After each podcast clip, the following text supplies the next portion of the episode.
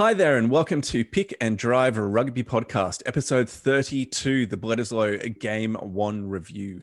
And it was an incredible game. I was up and about, yelling, screaming, just getting super incredibly excited about the game of rugby that was unfolding in front of me. How were your nerves? How was your heart rate going, Mitch?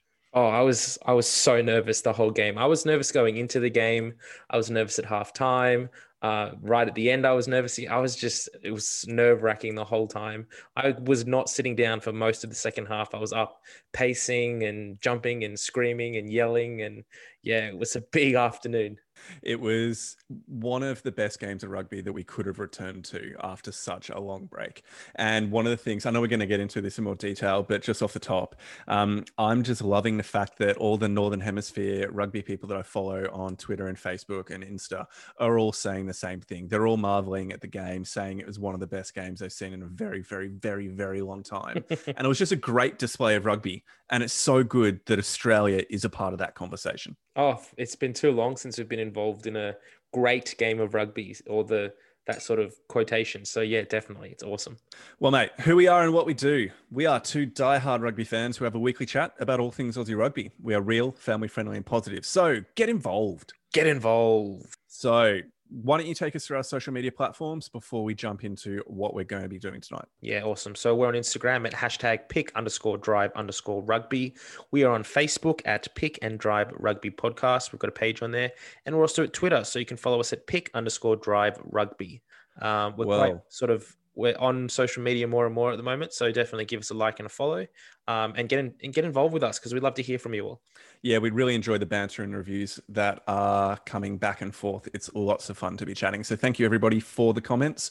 Um, tonight, what we're going to be doing is we're going to be covering just really briefly going through some of the news, which is mostly just a bunch of players re signing and a quick comment on South Africa and the Rugby Championship mm-hmm. before we hit up the Bledisloe Cup game. So we're going to structure it in five parts. Um, we're going to have a quick overview, personal thoughts of the game as point one, point two, key moment, three, players who impressed, four, quick rant opportunity. We might even time that to make sure that we stay positive. And then five, preview of next week's matchup. So, should we just jump straight into the spicy news, my friend? Let's do it. Let's All right, cool. So, um, basically, spicy news. I might quickly start off with the domestic, and then do you want to cover the international? Is that okay? Do it. Okay, sweet. So this one is relatively simple. Um, there are a bunch of players who have re-signed for some of the super clubs. We're not going to cover everybody um, because there have been some re-signings here and there, but some of the key ones. The Rebels have re-signed Brad Wilkin, Michael Wells, and Richard Hardwick, yep. all back row players. Fantastic. Um, Wilkin and Wells are to the end of 22, and Hardwick is to the end of 2021. So that is good news. They're all really quality players. Wilkin particularly kind of burst onto the scene late in the piece this season and was really performing quite well. So good on him. Good choices. Glad to see some continuity there. Um, any comments on that before I move on to the force? Yeah, no, perfect what you said. Um, Brad Wilkins had struggled with injury over the last few years, so it's good to see him string a few games together and that he's recommitted to the Rebels. So we'll see him next year as well. It's good.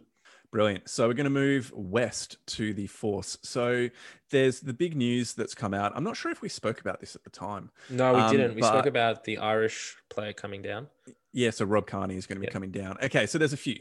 Um, the big names is that we have two Argentinian international players. So Thomas Cubelli and Julian Montoya are both coming for a one year deal over to the Western Force, which is brilliant, much needed experience, uh, which is absolutely wonderful. But in addition to that, there have also been some other re-signings of their um, squad players. So you've got three forwards. You've got Angus Wagner, Greg Holmes, and Feleti Kaitu'u as well. So that's a hooker and two props. They both, they all three of them had really good seasons. So it's great to see them uh, locked in. You also have the re-signings of Fergus Lee Warner, Kane Koteka, and Ollie Callan as well, um, as well as Brad Lacey, Jack McGregor, and Byron Ralston. So the Force are on the forefront of the re-signing of their squad. And one of the key takeaways that we had from us from the Force was that they needed to make sure that they had continuity in their mm. playing mm. roster. And it seems like they are definitely doing that whilst trying to add in some big marquee signings as well to provide some experience and quality at the top end too. Thoughts, comments, opinions, Mitch? Yeah, I just wonder if with these big uh, names coming out of Argentina, I just wonder if they're starting to tip too heavy into the sort of international marquee signing stage. Um, they've already announced that they've got um, Rob Kearney coming down and uh, they've signed Tevita Kuridrani and Tom Robinson. So they've got some big names coming in next year with these two Argentinian guys coming as well. It just sort of seems like they're going to fill up most of their squad, or at least you would think their starting team with a lot of internationals. Um, and I definitely like uh, Mitch Hardy was saying that they need that balance between uh, building and developing talent and getting that continuity flowing through the squad. But they're also want to sign a few. I just wonder. I'm just conscious that they might be signing too many. Yeah, and I think it's an interesting one to signing at Cubelli because I mean he's going to be behind the captain. Yeah, and it's an interesting one. Will he? Because he's a really good player. Uh, will he end up forcing Prior out of the starting team? And if so, who's going to be captain? Uh, now, Mitch Hardy, when we were interviewing him about the Western Force for the season review, he actually made the comment that the Force need to be really careful to not try and do the marquee thing, mm. which you just pointed out. Yeah. So it's I hope that they actually don't announce any more big signings and it's just a re-signing of other players in their squad. Um, and that is, or maybe even a promotion of players through the Western Australia pathway. But regardless, well done, Force. Good to have the money of Twiggy Forrest to mean you can lock in players early. That's right. Uh, I mean, this is yep, the other interesting thing is that this is Cubelli's second stint in Super Rugby. So he yeah, spent a few yeah, years at, at the Brumbies as well. So he definitely knows the environment. He knows the well, he he knows the Super Rugby landscape. So um, it's good to have him back, I guess. Yep. Well, why don't you jump into the international scene now? Yeah, so we've got some news coming out of South Africa, which is a little bit worrying for the rugby championships that's meant to happen later the, or later this year, ne- early next month. So what South Africa is saying is they haven't actually, their government hasn't officially signed off on their participation in the tournament.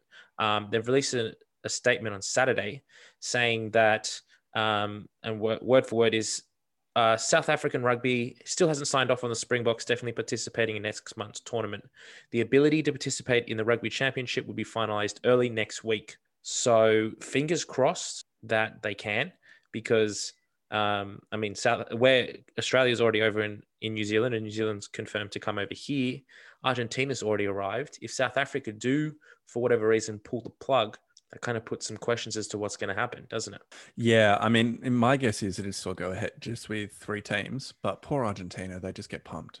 Um, it would not look good for them. Plus, it means we just have to play New Zealand more. Maybe if they added some extra games in. Well, definitely um, be home by um, Christmas, that's for sure. definitely. So, hopefully, I mean, all the pundits that I have read and heard are saying that basically South Africa almost has to come because they need the money, and that there are major issues with them coming because lack of game time, lack of preparation. Uh, but they're the world champions; they need the finances to be able to help support uh, their domestic game and to play to keep the um, South African rugby union. Yeah, it's an interesting sort of scenario because solvency because typically um, the home team will keep the the revenue of the, the gatekeepings. Now yeah. with this proposed rugby championships tournament with back to back tests and um, and sort of and Australia's hosting, what happens there? Do they split the money four ways? Yes, all the money is being split evenly four ways. Yes, definitely. Wow. That's going to be tight for us then as, as fans who want to potentially go. We might be looking at paying upwards of $300 a ticket. Oh no, no, they're not doing that much. well, like, as in, there it'll be. It's what? How much was the? Because you bought tickets for the first. Oh, you were. I haven't bought yet. I was thinking about it, but the, Rugby Australia is asking one hundred and sixty dollars a ticket for Category B. Wow, crazy. That's just us. Yeah, I got into a bit of a um uh I replied to a Facebook thread on no, a Facebook thread from Asics about the cost of the new Wallabies jerseys because like oh. 160 bucks. Yeah. And my reply to it was, well, you've just priced the majority of punters out of actually buying one of these. Um, and the amount of people that have replied completely agreeing and liking the post is just incredible. So it shows that there's a market for the jerseys if they were actually brought down to a reasonable price point of say like a hundred dollars. Um but anyway look let's not talk about that because i really just want to get to the game. Let's do it. Um i think that yeah, wraps cool. up the All news. Right. so let's move into That's... our review of bledisloe one. Let's go. All right now it's time to talk some rugby and international rugby we've been talking a lot about Super Rugby this year, and we're finally getting into the Bledisloe. So earlier this this afternoon, we saw New Zealand hosting Australia, and Bledisloe one in Wellington. Um, it was a, a draw actually, which I don't think a lot of people saw coming. It was 16 all at full time. Um, and it was a very, very exciting game. It was back and forth. It was, it had, it had nearly everything. Um, there's a lot of people that are saying that this is one of the best uh, test matches we've had in a long time. So very good for us Wallabies fans. The Wallabies did very well. The All Blacks probably not as well as people were expecting, um, but we'll get into that in our review. So we've got a little bit of a format. We're going to follow this tonight. Uh, first of all, we're going to do a bit of a, a, review or an overview of how we thought the game went, our sort of personal thoughts. Then we'll discuss the key moments of the game. We'll then look at players who impressed or didn't impress. Then I'm going to have a little bit of a rant around a few certain things that uh, getting on my nerves uh, the last sort of few things. And then we'll have a preview of next week. So does that sound good, Ando? Sounds great. I've got a little bit of a rant as well. Um, so it oh, won't good. be as long or as significant as yours, I feel, but I just want to thumb my nose at a few people. So yeah, yeah good. I'm looking good. forward to it. I it. won't be I won't be the only one ranting. All right, I'm nah, going to throw over nah. to you to give your review or your thoughts. Well, firstly, what a game of rugby. Um, your comment before that people have been saying it was absolutely impressive, one of the best games of international rugby they've seen for a while, is so true, partly because we haven't had international rugby for a very, very long time. But even, yeah, yeah, how crazy. Yeah, it's crazy. Uh, but the, the thing that I just absolutely love is that such a good game of rugby was the first game of international rugby in yeah. a year. And it was served up by two teams who played good rugby. Now, there were errors, there were mistakes, there were poor decisions throughout, but that happens in any game of rugby, basically. And um, I really am just proud of the Aussies for the performance that they put. Mm. Now, if I actually get into a bit of a review of the game in a, a bit more specific, um, what really impressed me was the fact that after the 44th minute, it was only a penalty by Jordie Barrett in the 79th minute that was the only time New Zealand in the yep. second half. Yep. So Aaron Smith gets his 44th minute try, which I want to speak to. Um, but it that then normally New Zealand absolutely rips us apart in the latter stages in like the last five minutes, but that didn't happen. In the Australian team showed, well, the Wallabies showed a level of composure a level of commitment and that obviously into character that we in a way that we haven't seen in the last maybe 12 months of Cheika's tenure with the Wallabies. Yep. And so, yes, obviously there were missed opportunities. You can very easily point to the lack of a drop goal attempt in a kind of what 80 80th minute, 81st minute. 83rd. Um, yeah, yeah. So you can you can point to things like that that say we should have been better with our decision making at that point. Um, you can point out errors throughout the game and mistakes that we made, but the and and the fact that we didn't take the opportunities to win the game. But the reality is we were massive underdogs coming into the game. Most people had us losing by anywhere from 10 to 20 to 30 points and to be comfortably in with a chance of winning in the final 20 minutes of the game is a real testament to this team. So I'm very, very happy, although ruining missed opportunities in the, well, as the game was closed out. So that's my quick like overview feelings and thoughts at this point in time. Yeah, love it. Awesome. Yeah, I was um I was just very impressed with this Wallaby side. So they've come together uh, for they've been together for three weeks, and we they've come off a pretty competitive and and exciting Super Rugby AU competition. But the form we saw of, of the New Zealand Aotearoa competition and the North versus South was just a step above. Uh, there was a lot of thought or talk around that the Wallabies just weren't going to be able to match it. Um, it was too much to ask. We've got a new coach. We've got a new coaching setup. We've got all these new players. We had out of the team that was playing, we had two players in the starting side that played in the last game for the Wallabies last year. So for a lot of people, it seemed like this was just going to be a mountain too high to get to, but they just came out firing, and they had they didn't seem to be overawed by this uh, encounter at all. They were up for it. They were physical. They made their hits. They did their basics really, really well. Uh, and I was just really impressed with everything really around across the board, apart from probably the lineup. That was a little bit, uh, we'll talk about that a little bit later. But um, yeah, it was a great test match and they did so well to come back um, and to stay in it. The yeah, it was it was so good to see, and these young guys really rose to the occasion. The, the debutants that starting for the Wallabies for the first time, just they didn't seem uh, nervous at all. They seemed to fit in and test level, which was just great to see. Yeah, I think the player um, the one of the people that really fitted in particularly well. I know we'll go into the players who impressed at a later point, but Hunter Paisami, yeah. I thought looked very comfortable. Um, there were some moments of nerves. He threw a very needless offload that led to that first New Zealand break that didn't result in a try, because yeah. um, I think it was Ioane got bundled into touch or yeah. Barrett got bundled into touch. But uh, th- that was a moment of nerves. But he put in some really strong tackles. Um, one that could have possibly been called back for a penalty, although the video ref did take a look at it. It, yeah, he he just played with a level of composure and physicality that was really pleasing to see, and he didn't make any major gaffes except for that one failed offload. Uh, yeah, and exactly. yeah, like Which can you be can't excusable. ask for much more yeah, you can't ask for much more from a 21 year old de- debutant who was basically, uh, this is his first full season of Super. And he's just come straight into the Wallabies team. It's just, I was really, it shows you what a quality coaching environment mm. and culture can do with a team.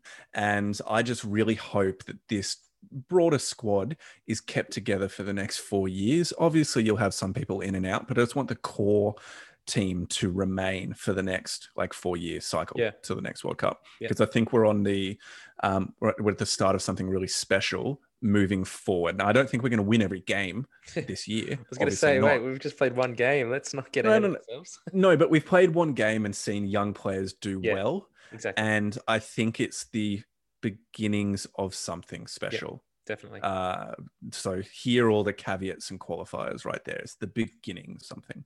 Um, yeah, awesome. But we'll see. We'll see. Should we move on to the key moments? Yeah. Definitely. All right, mate. Do you want to start this one or do you want me to go? No, you go first. Okay. Well, very obviously Reece Hodge. Okay. uh, and his kick like two, two, two inches and or two centimeters maybe, and he gets that conversion and we probably win the game. Uh, absolutely probably. immense. No, we would have won the game. It was the, oh because it was, it was after the, the buzzer, wasn't it? minute. It was 82nd minute, of yeah. course. Okay, then obviously we win the game.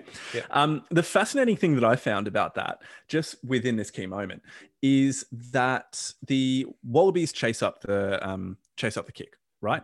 But Caleb Clarke knocks it on. Yeah, yeah. When yeah. it comes off the upright, so he tries to catch it and he catches it, but like fumbles and it goes underneath his body he as like he's falling to the ground. It. He rolls over the ball. Yeah, falls over it and he, he knocks it on number one.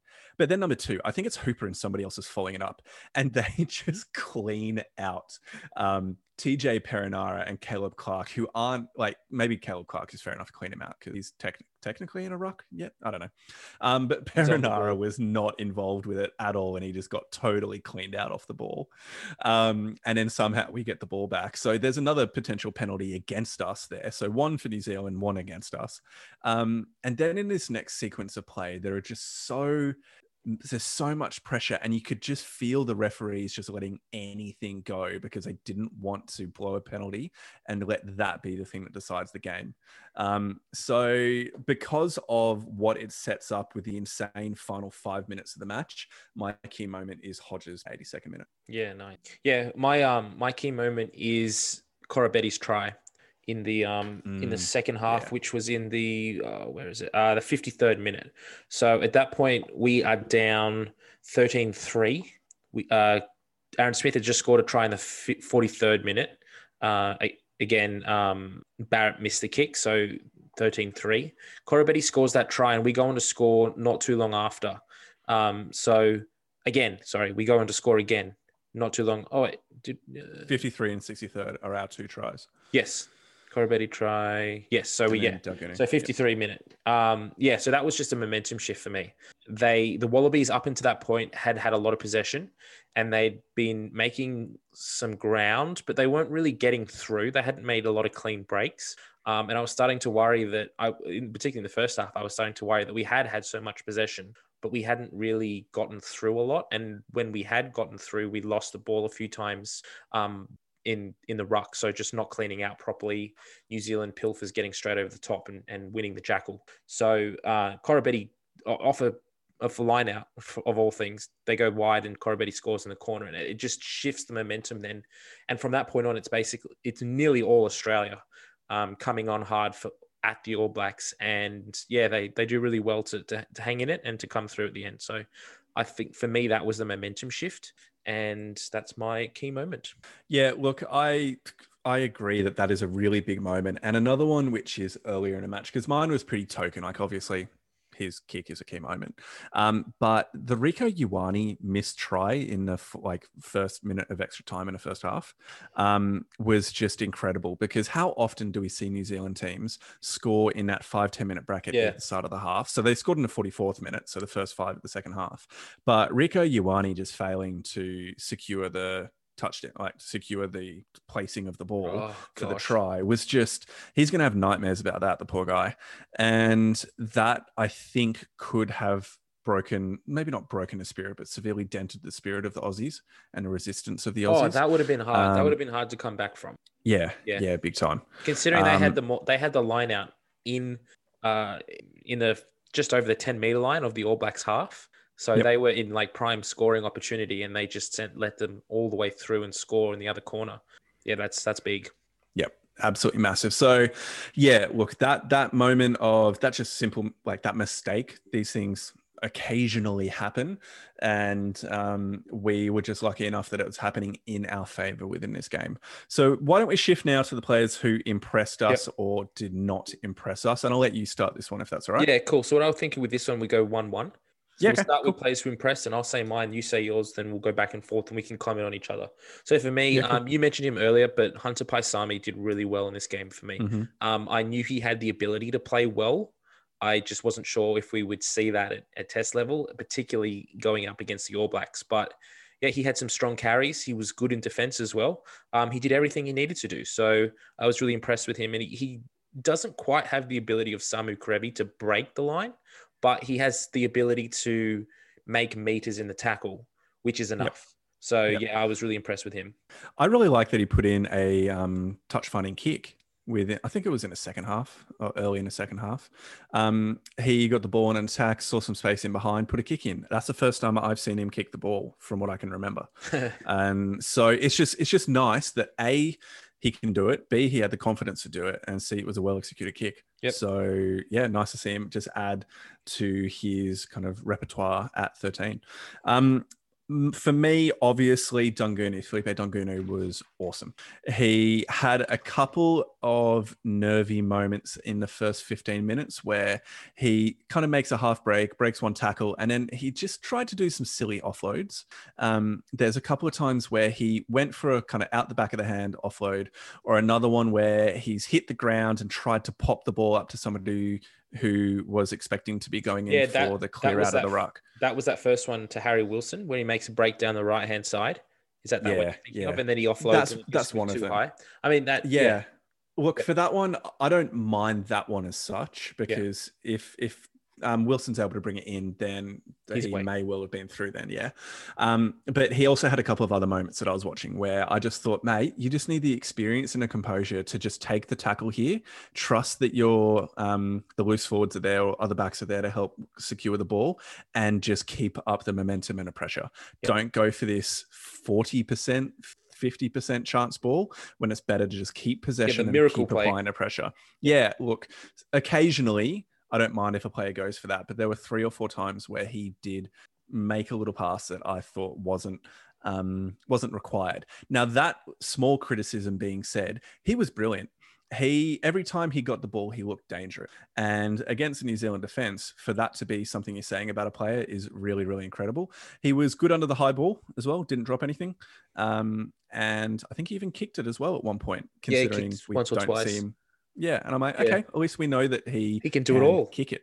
I mean, we know he's a soccer player. he can. Do everything. So... Uh, goalkeeper, mate. Yeah. So he's a soccer player. Uh... I said soccer player. I know. They I know, still have to he kick was a the goalkeeper for Fiji. I know. I'm not disagreeing with you. Okay. No, no, um, all right. So that's yeah. That's no, yeah. I I, I liked. Um, I was really impressed with Daugunu as well. I thought he he started the game, as you said, he did start the game quite nervy, but he definitely grew into it and um, he was in the right places. But in that first half, he was one of the only Wallabies that was actually making breaks. So we yeah. were we were making meters in the tackle, but we weren't making clean breaks. And he was one of the only players at the at, in that first probably 25 minutes that was actually getting around his his defender um, in getting the ball free. So I thought I was impressed with that. Yeah, cool. Yeah, ready for the for the next one? Yeah. Um, is that my so one or your one? Players who were not particularly impressive. Is that it? Or are, we, are, you, are we, just still staying on it? No, no, no. We can keep going with this players who were impressed, and it's back to you. Yeah. What, what, what do you want to do? Do you want to go like bad now impressive. and then back nah, to good? Or... No, no. Let's let's let's let's stay good. Let's stay good. Yeah, stay good. Cool. Um, I was impressed with. I've split my list into the first half and the second half. I think certain players played better in the first half, and other players came through in the second. So we'll stick with the first half. Sure. I was in. I was impressed with Harry Wilson for his debut. Um, again, he was making meters in the tackle. He was making a lot of runs. He was he was mm. handling the ball really well as well, and he was making his hits, and he was doing everything he needed to do. He probably wasn't, and this was goes across the whole Wallabies team, not just Harry Wilson. Um, in that first half, they weren't quite fast enough to the breakdown um, in support to clean out that ruck. Um, they tied it up a little bit in the yep. second half, but I think that's going to be a big work on for this next week going into Bledisloe 2.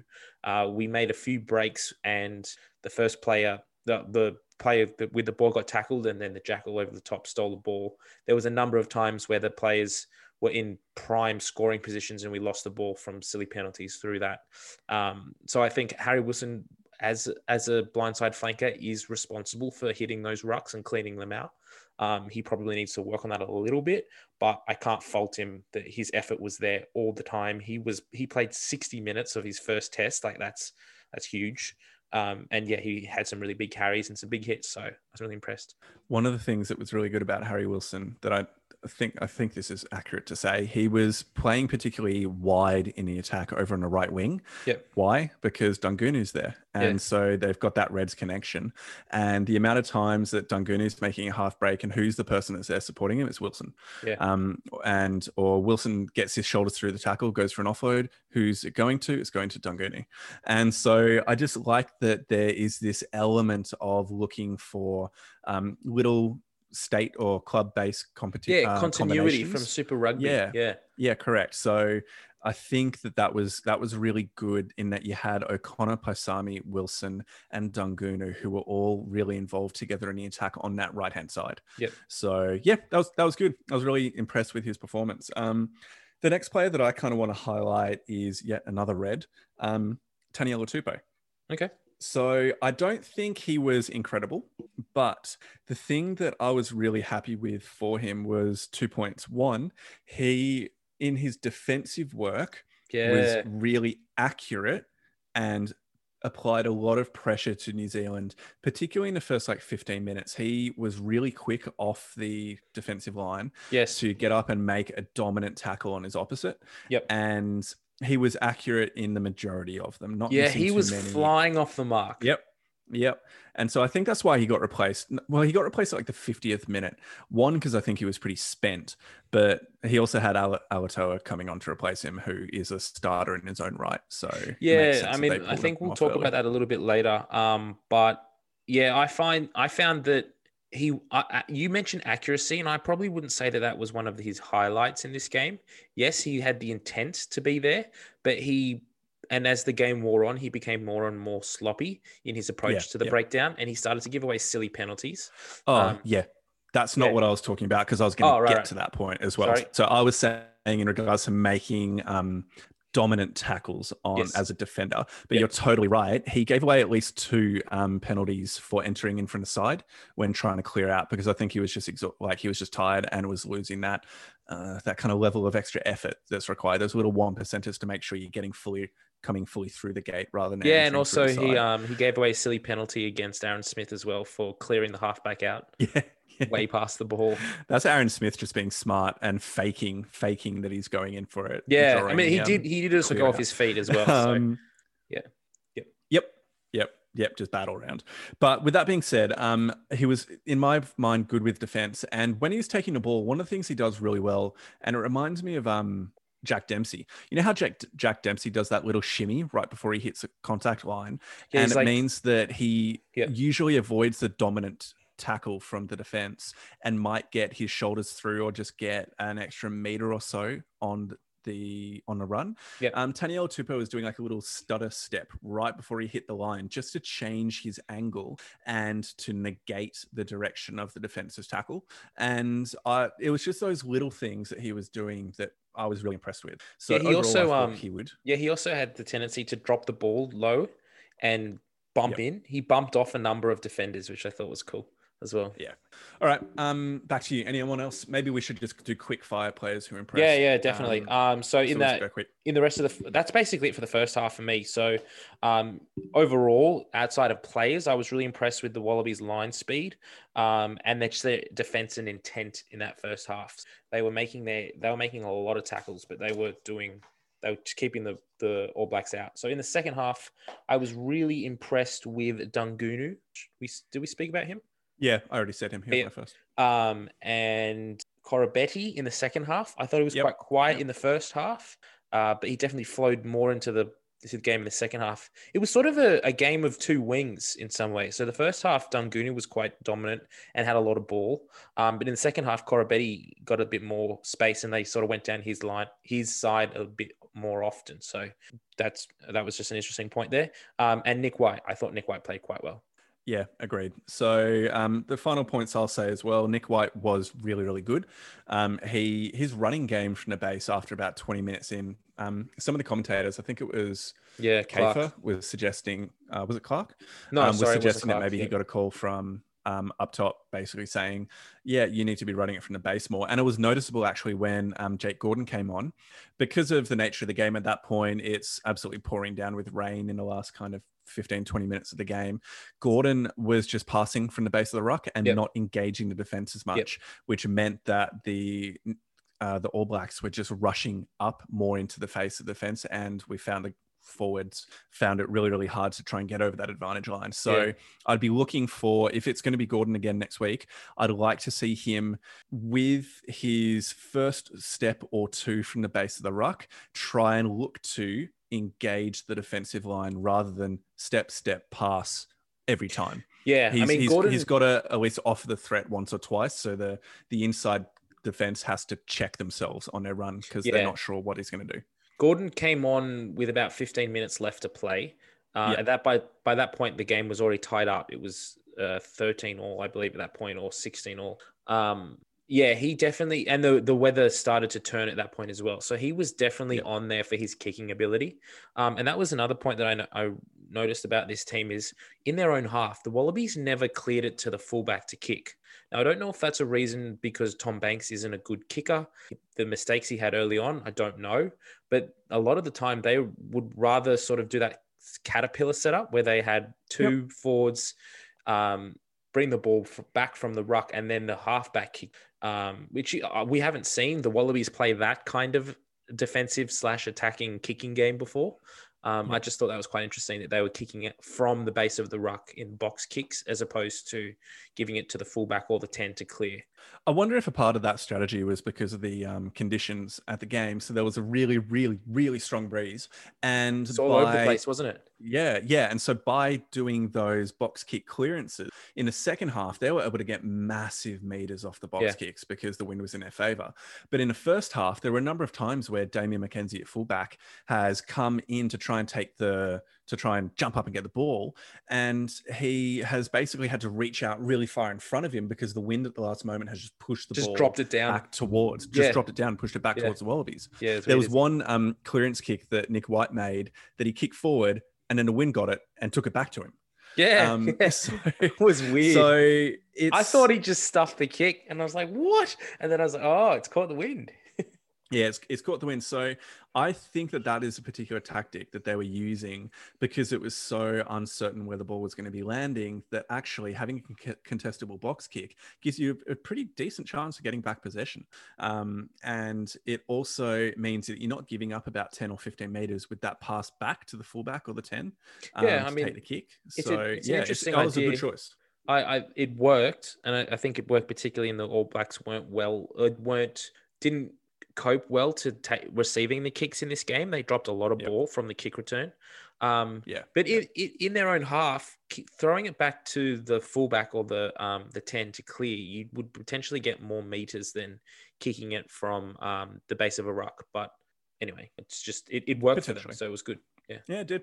Um, and the only other thing I'll say is I thought Sam Cane was really, really. He was instrumental in a number of turnovers in the first half. Um, he was solid defensively, and I'm not sure if he made any tackles at all, but he was just um, a player who I don't know. Some people are saying that he actually isn't the best, like seven, not the best player. Yeah. And he um is like, yeah, he did not miss a tackle. He made 25 tackles and didn't miss Yeah, any. Um, some people were kind of questioning his choice as being captain and whether he actually is the best seven in New Zealand. And he proved with his performance tonight that he deserves to be. yeah. Uh, I, I was really impressed. So I won't say anything more because we kind of want to move on as well. But um, so who were some of the players that did not impress for you? Uh, Folau Fainga'a for me. Yep. He's just the approach to the line out. I don't know what was going wrong for him. Um, the All Blacks didn't seem to have the issues that he was having, but he was just throwing not straight. He just was missing the man in the air. Um, it just became really predictable that the All Blacks seemed to get up in front of our jumpers and he was throwing straight to them. Um, and then he just dropped that ball right on full time, uh, half time that potentially led to a try as well. Mhm. It was from nothing. Like there was no pressure on him. He just had to sort of do this dummy, and he sort of, in the process of dummying, fumbled it forward. Uh, just, yeah, I wasn't impressed with his performance. It wasn't kind of test level. Yep. Yeah, I would agree. Um, there are a couple of times I think like if if a if the defensive lineout gets up in front of your jumper, I'm not sure if that's. I need to learn more about lineouts, but I've heard other people say that that's not the hooker's fault. No, no, it's Um, not. But he did have a couple of not straight calls and one or two, one overthrow definitely that I. But there was a number of throws that Um, he actually threw to the All Blacks. Like Yeah, they so- didn't even get up in front of us. They just got up and caught the ball. So yeah, Yeah. So either way, like I agree. I agree that he was not particularly strong. Um, the player that I wasn't that impressed with was Tom Banks. Mm, yep. Um, so the first try uh, to Jordie Barrett was a counter attack based on a missed touch finder from Yep. Banks. Um, it- he has an absolute rocket of a boot on it, or cannon of a boot on him, and he just tried to chew off a little bit too much extra. Um, I mean, Test rugby against New Zealand is very unforgiving. Um, he probably wouldn't get punished at that for that mistake at a Super Rugby level, but when you're playing against the All Blacks, they just capitalized on it. Counter attack scored. Um, he also just didn't seem to mesh with the offensive patterns. We didn't Yeah. really see any set plays or him arriving late and kind of getting. we didn't see the ball. impact that Maddocks brought to the Waratahs this year. where Yeah, would sort of run in from from deep and just hit the line at pace and get through. He had a few sort of darts here and there, but he wasn't. I, I don't. I wouldn't say out of the team that he stood out at all. I don't really remember seeing him do all that much. Yep. And look, I think he's a quality player and he can grow. Maybe he just needs more time and confidence. I don't know him as well as I kind of know Maddocks. Yeah. And we obviously know that Maddocks is a huge confidence player. I'm not sure if Banks is a confidence player as well.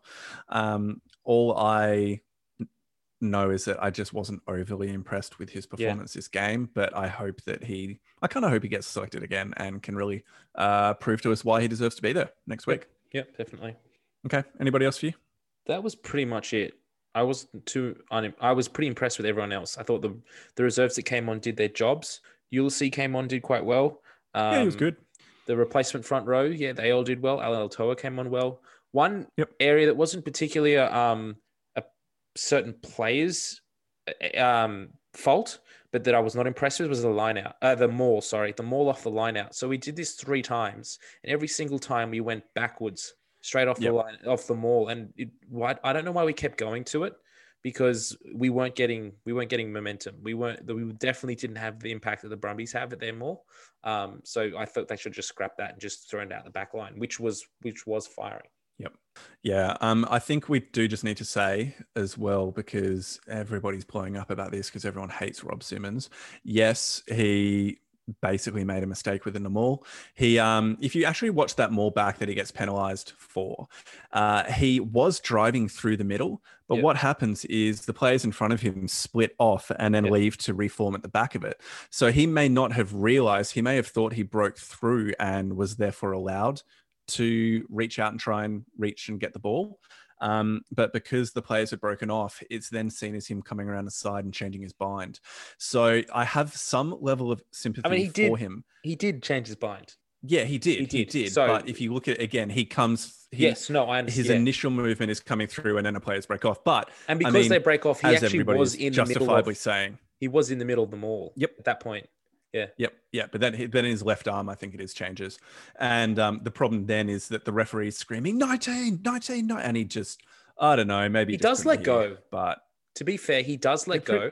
And the outcome of it though is just it's pedantic refereeing. It's like, what can I penalize them for? Oh, that guy's oh, he's a bit of, Oh, yeah, I'll give him a penalty. Like the Mate. ball there, play on.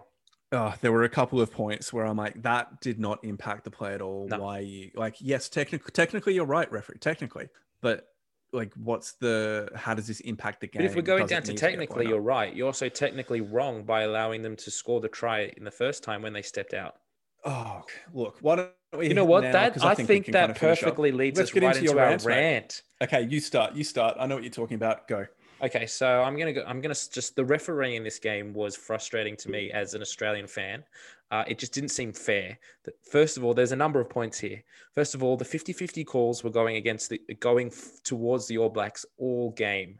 It was so frustrating. The amount of times that the All Blacks dropped the ball and he'd say back, like off the kickoff, off the um the rebound off um Hodge's shot at goal. Caleb Clarke knocks it on, nothing it's just so frustrating that at this level they're making those incorrect calls. The second Yeah. point was around the touchline. So Rieko Ioane steps out. Angus Gardner, our Australian referee, who we haven't been that impressed with this year anyway, but is right on the touchline and doesn't say anything. And he steps out. He the replay shows he's gone out and he doesn't say anything and they score the try. Why, as a professional referee, would you not say, I think he was close? Let's just check. Let's Yep. just check because it's the same thing happens in reverse against the All Blacks in their second try that they got disallowed. Was um, he goes across to Angus and Angus says it's fine, no issues. Um, and then Ben O'Keeffe, who's the touchy on the other side, comes in and says we need to check the grounding. I didn't get a clear view. Let's check the grounding. So then Paul Williams sends it up to check the grounding and he's dropped it. So the Yep. fact is, in that another instance, Angus Gardner's just gone straight. Yes, it's fine, but it's not fine. It's wrong. It frustrates me. You've got this Yep. technology. You're, it's a Bledisloe Cup game. It's one of the biggest games in the international calendar. Use the technology. Don't make the call. Good. Do you want to continue? Anything else you want to rant about with that? Oh, I've got I've got a lot of things. So yeah, so um yeah, just the way he approached the game in in it was it was one sided towards the All Blacks. The way he play he managed the scrum was one example. The other example Yeah, was his use of the advantage. So in the scrum, the Wallabies had a scrum in the 55th minute, I think from memory. I don't have the time written down. Um, but the ball's sitting at the back and he's calling out to Nic White, use it, use it, use it. And then the front row collapses and he says, the ball's playable, use it. So Nic White picks up and plays on. The next scrum goes to the All Blacks.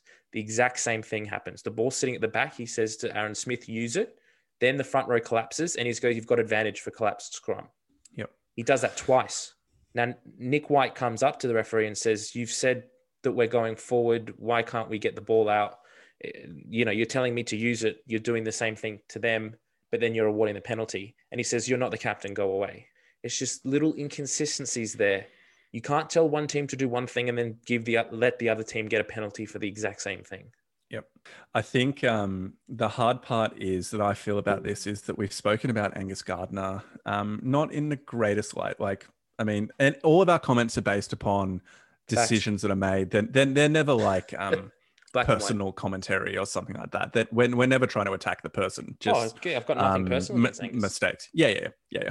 Um, but I, I just feel bad because he keeps coming up negatively when we chat. Yeah. Unfortunately, um, but he, I mean, that Ioane foot out. You see, there's a still shot of it. Like it's definitely out. Yeah, There's no but, question about it. but why don't and just so send it why, up? why wasn't it gone up? Yeah, one goes, oh, I'm not sure about it. Let's just let's just double check, Um, because it's not hard to do. It's quick. But then the other point was in um, one of the so after Hodge takes his kick, we regather the ball, couple of hits up, it goes to just kind of right of the posts, and was it uh, Rieko Ioane or Uh, Savea, Ioane? Ardie Savea. uh, Sev- uh, Ardie Savea. Sorry, Ardie Savea. Um, Ardie Savea comes around the side, off his feet, hands on the ball after the ruck has been formed, and it takes Daugunu going in to rip it off and then pass it out before we secure the ball and it's like unclean messy possession Yeah. and there are so many th- reasons why that could have been blown up as a justifiable penalty Yeah. not even like a uh 50 50 maybe maybe call like by all by all interpretations you could not argue against that being a penalty I and mean, yet in- it's not given In the ref's defense, he was on the other side of that. And Yes, who's on and this who is the? AR? exactly. Angus Gardner. Yeah, Yeah. and that is exactly my point. Yeah. Um, so I'm just, it's just a bit disappointing that there are two absolutely blatant moments. Now, with that being said, watching the um, post-match interviews with Dave Rennie, how good is it to have a composed Yeah. coach doesn't just blame things. Yeah. blame the referees? Because if if we're to be realistic, we could have won the game at multiple points Yep. within those final kind of seven well, actually final kind of 10, 15 minutes of the game. Um, there were multiple times where if we'd made better decisions, we could have won the game. Or kick And points. yes, that yeah, or yeah, kick exactly. Yeah. Yeah, exactly. Yeah. Um, we could have done those things, but we just didn't capitalize on our opportunities. And that's exactly what Dave Rennie said when asked about the foot in touch. He Mm. said, "Well, look, I'm not going to be, I'm not going to talk about that because I mean, they yeah, they still spun it wide and scored, right? Yeah, yeah, um, because there were things that we could have controlled that would have won us the game. So we just need to make sure that we take the opportunities that we have and not rely upon referee calls. And it's just nice to have that level of Yeah. composure and maturity from our international coach and not have some rant where I mean obviously it's a bit hypocritical because we're having a bit of a rant um, but to not have that on an international scene so that the conversation can now be about the actual rugby and not about characters or people if that makes sense Yeah, definitely. No, I, I agree with what you're saying. I've got one more point that I want to say about the refereeing, and then I just want to Right, sum it all quick, up. quick. Um, I just want to Yep. sum all what I'm what I'm trying to say. So the other point was his his use of the advantage. So there was a number of times, particularly in that last six or eight minutes of overtime, where we got we got the ball and it should have been our advantage, and he calls advantage over almost instantaneously. It happened a few times in the game as well. So Koroibete at, at the very end, Koroibete steals the picks the sorry they throw the ball to um to a to a fungu the the uh, prop with the big uh, moustache. I can't remember what his name is. Uh, he drops it. Koroibete picks the ball up runs about four meters and he calls advantage over. Then um, Mo'unga strips the ball and he says play on. Now if they Yep. score off that that's a knock on with no advantage to Australia. They win the game. Yep. now, in the the Indians there, that's just incorrect. But earlier on, they get a penalty on the 70th minute, which actually put New Zealand tied, put them up to um, to tied 16 all. There's a scrum. Um, the Wallabies go down, fair enough. Scrum advantage, penalty, a penalty advantage to New Zealand. They spin the ball out. They go from halfway to the 22, and he's still saying, You've got advantage, you've got advantage. It lasts for like 45 seconds Mhm. of them going all the way to the 22 and then he brings it back that's a third of the field it's crazy Yep. you're meant in the in the rule book you're meant to only be able to go 10 meters with advantage. If you've gone more than 10 meters then advantage is over. They've marched so far forward and then he brings it back. The other point in that too is that the penalty was um, on halfway from the scrum and they take the kick from the 10 meter line. He goes back to the 10 meter line. So they've just got 10 meters and then they kick and they win the game. Uh, they draw the game they tie up this. Now, the only reason I want to say this and that it frustrates me is that we are at international level. This is the highest level of the game. And these are silly things that should be ironed out at sort of Shute Shield level.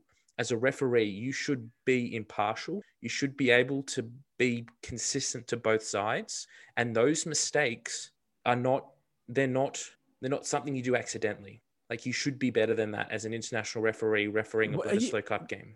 Yeah. Okay. Cool. So I think that final point is clear because if you're saying he didn't do them accidentally, that means he was deliberately benefiting New Zealand, It has which I be. think is a, a massive claim. No way. You're saying that he's biased and trying to give New Zealand the win.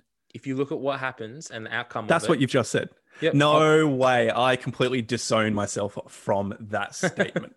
um, so uh, Mitch's views are not representative of Pick and Drive Rugby podcast, and but I, I hear what you're saying in that there were definite mistakes, and we do not expect that at international level. No. But mate, I think the claim that he's deliberately trying to give New Zealand the win is I'm not saying he's trying to give New I- Zealand the I- win, but he's giving them advantage. Okay. All right. Yeah, that's a fine line that you're treading within that within that comment. But I do agree in general with the point of there were calls that you don't want to be having on an international Exactly. stage. Um, so why don't we kind of wrap up this ref discussion? Yep. Um, did you want to quickly summarize anything, or was Nope, that the all. summary? That's it. Okay, yeah. Look, and I think a lot of the conversation has been about that. Um, what I want to very briefly rant about, and this will be a quick one, is um, up you to anybody who says Super Rugby AU sucked Hmm. and wasn't a quality competition because we have seen from this Wallabies performance, which, okay, we didn't win the game. I, I, I know that. I know we didn't win the game We also didn't but lose. we have seen from this performance, yeah, we didn't lose, and that's something if you're a Wallaby supporter. Um, but what that definitely shows is that the Super Rugby AU was a competition that has given players confidence. It's given players a belief in their abilities and in what they can achieve. And with the added guidance and expertise and um, input that the Wallabies coaching team has provided, they have undoubtedly benefited from the Super Rugby AU comp. And I don't think the difference that we saw between Aotearoa and AU was as big as everybody was saying. Yeah, yes, there were some dud games within AU. Yeah, undoubtedly. But there were some dud games within the Aotearoa comp as well. Um, probably more in AU, if I'm being completely honest. But I just get a little bit frustrated with because I listen to a few um, English based podcasts, rugby podcasts. Yep. And I just got really sick of their fawning attitude towards Aotearoa and their complete dismissal of Super Rugby AU. Yep. Uh, I just think it reeks of just a bit of arrogance, but also just a bit of ignorance as well. Um, so yeah, up Super Rugby AU, good on you. Looking forward to the next season of it. And I really liked the way that it obviously has enabled the players to prepare. Um, so it's good news. Uh, should we now move on to our preview of next week? Definitely. Okay, cool. So next week's game is it's a Sunday afternoon game as well, isn't it? Yep, it is. Yep. Yeah, cool. So 18th, and it's at Eden Park. So uh, that has not been a happy hunting ground for the Wallabies, but uh, it's going to be a fascinating, fascinating week of speculation about what Dave Rennie is going to do. Is he going to drastically change the team? Is there didn't seem to be any significant injury concerns that came out of this match, so I don't think there's going to be any forced injury changes from the looks of things. No, it doesn't sound like things. it. Yeah. Um, so what are you kind of expecting from the Wallabies next week? Oh, and the All Blacks as well. I expect the All Blacks will bounce back and, and put in a better performance than they did this week. I think they'll definitely tighten up some of the areas around their kick return. Um, also, their sort of general kicking game. I think they could be a little bit tighter there, and I think that's something we'll see next week. Um, in terms of the Wallabies, I I don't really know what they're going to do. This is what I would like to see them see change. So I would bring on the Brumbies front row. Um, so start start Allan Alaalatoa. So I'd be going with Slipper, Fainga'a, and Alaalatoa. Um, hopefully, then just to get more advantage in the maul because I think Alaalatoa brings more of a uh, driving presence in the maul. Like he he will drive that area and own that area of the game. Um, I would swap Dane Haylett-Petty for Banks. I don't think either of them skill wise that much different. I just don't think we saw enough from Banks this week. Uh, potentially put Banks on the bench and bring Dane Petty into the starting side and drop off someone like Lolesio. Um, that might happen. And the other thing I would think, I would potentially bring Liam Wright onto the bench as well. Uh, Rob Valetini came on for a little bit, didn't do too much. Uh, there was one point where Simmons came on and Salakaia-Loto. went yeah, into Salakai six. Loto went into six, and he's he's a four. He's been playing four all year, so we didn't have a re- replacement on the bench. Um, I mean, in his defense, Val- Salakaia-Loto played. Valetini. Why did that happen? I don't. I don't. Uh, know. so they basically they brought um they brought Simmons Simmons, on. Salakaia-Loto went into number six because he played like he's played for the Wallabies yeah, there in, heaps of in the past. Yeah, yeah, yeah. Um, and then about five minutes later, they subbed off Salakaia-Loto and brought on Valetini. oh, is that why they did that? Okay, Yeah. so they left him on for a few more minutes and then and then subbed him off later. right. Okay. Yeah, no, I just think Liam Wright would. I'd like to see Liam Wright on the bench, but um, yeah. Apart from that, Yep. that's. I don't. I think they're going to be fairly similar around their approach to the game. They will definitely tidy up their uh, their breakdown work. Um, To'omua this week did a few silly kicks in behind. He didn't seem to like the kicks that he was doing were a little bit pointless. Like they weren't quite finding the man, or they didn't quite find touch. They just sort of aimlessly rolled along the along and went, went out or went out dead in goals. Um, so I think Yep. they'll definitely tighten that up as well. Yeah, I think uh, we will see New Zealand come back with a vengeance because they had many quality players that did not shine in this game, Mm. and they are too good in my mind to have two poor games in a row. I mean, that's my expectation. I hope they have poor games in a row. but you have Aaron Smith, Richie Mo'unga, uh, Jordie Barrett wasn't that good. He's also playing out of Um, position. Yeah, he is. He is. He's and that's the problem. Um, I almost imagine that you just maybe even take him out of the starting team if Beauden Barrett's back for next week. Uh, I almost wouldn't have him on a bench and maybe bring in Sevu Reece instead Yeah. of him. Yeah. Or, or Caleb Clarke, actually, because Caleb Clarke was fantastic when he came onto the field. So Yeah. maybe start him next week in place of Jordie Barrett. yeah, I mean, but, Sevu Reece has that experience though. So maybe you bring Yeah, Sevu Reece, yep. start Reece and bring on Caleb Clarke in the. Yeah, maybe that, that could be a good call. Um, but with Aaron Smith, one of the things that I was, I'm not sure if I read this or if I thought this, so apologies if I've just stolen someone's intellectual property. Um, but Aaron Smith was really quiet, and I wonder if it's because a lot of the time the Aussies were actually playing it really tight, so they didn't always spin it wide like they would just madly do under checker, Yeah. and they were just kind of going back and forth either side of the ruck, and Good on the pick and rec- drives. Yeah, exactly. Look, good, good. And it required Aaron Smith to actually get in and make a few more tackles than maybe he would normally do. And I noticed that he didn't have as much of a commanding role Yeah. within the game as I would have expected. He was really um, upstaged by Nic White. Nic White was definitely the best nine on the field, Yep. uh, which is incredible because Aaron Smith is probably the best nine in the world. And so it was just good to see that. But my expectation is that that won't happen again. Um, the I'm not sure what tactical adjustments will be made, but I look, think that they'll look to try and find a way to get Aaron Smith more involved, and also having Beauden Barrett back in team will Yeah. just add another level of danger to the attacking plays. Damian McKenzie was really poor as well, so if Barrett is back, then I think McKenzie will be out of probably out of the squad, or maybe he'll be the utility back that they keep on the bench. Yeah. Um, but I just don't Although think. if you drop Jordie, then and bring on a, a true winger, Yeah. I think you drop McKenzie out, put Beauden Barrett at keep Jordie on the fifteen, bench. and keep Jordie as that that winger as that sort of utility back because I think Yeah, he's, yeah. better than uh. McKenzie. Yeah, and look, um, there's a part of me that would also like to see um, Rob Simmons not in the on not on the bench, and not because I'm inherently a Simmons hater. Um, You love I'm him. What are you talking about? You're like the only I- person that's actually supporting him. Well, I just feel bad for the guy as well. I'm too much of an empath. Oh, um, but I know, softy, softy.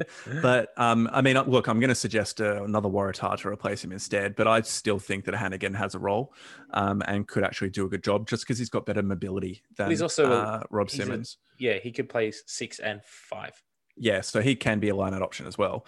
Yeah. And so having him in there just gives he still covers lock like um like Simmons does.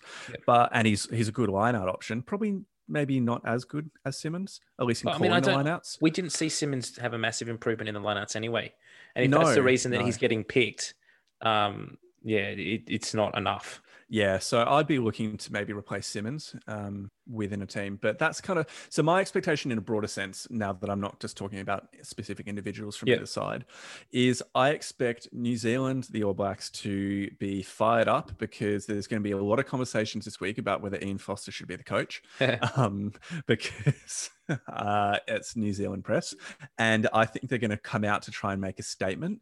But at the same time, I think the Wallabies are going to have taken a lot of confidence from this draw, even though the team will justifiably be saying, we're not going to be celebrating because we should have won that game. Yeah. Uh, they will still be able to take confidence from the fact that it was the first draw in New Zealand. I can't remember the stat. It was some 1962. insane- Yeah, thank you. Okay, 1962. Um, At so Wellington they, as well. yeah, there will there, there will be confidence that comes even if they're Oh, not talking definitely. themselves up. Yeah. So I think it's going to be a lot closer than what people would have predicted two or three weeks ago for a game at Eden Park. Uh, but I still think New Zealand are going to pip it, maybe by like six or seven. So I might say by by six would be my call. New Zealand by six. And do you leave just as a quick personnel question? Do you leave Alessio on the bench? Yeah, yeah, I do. Um, What if you don't Yes, use him like they did this week?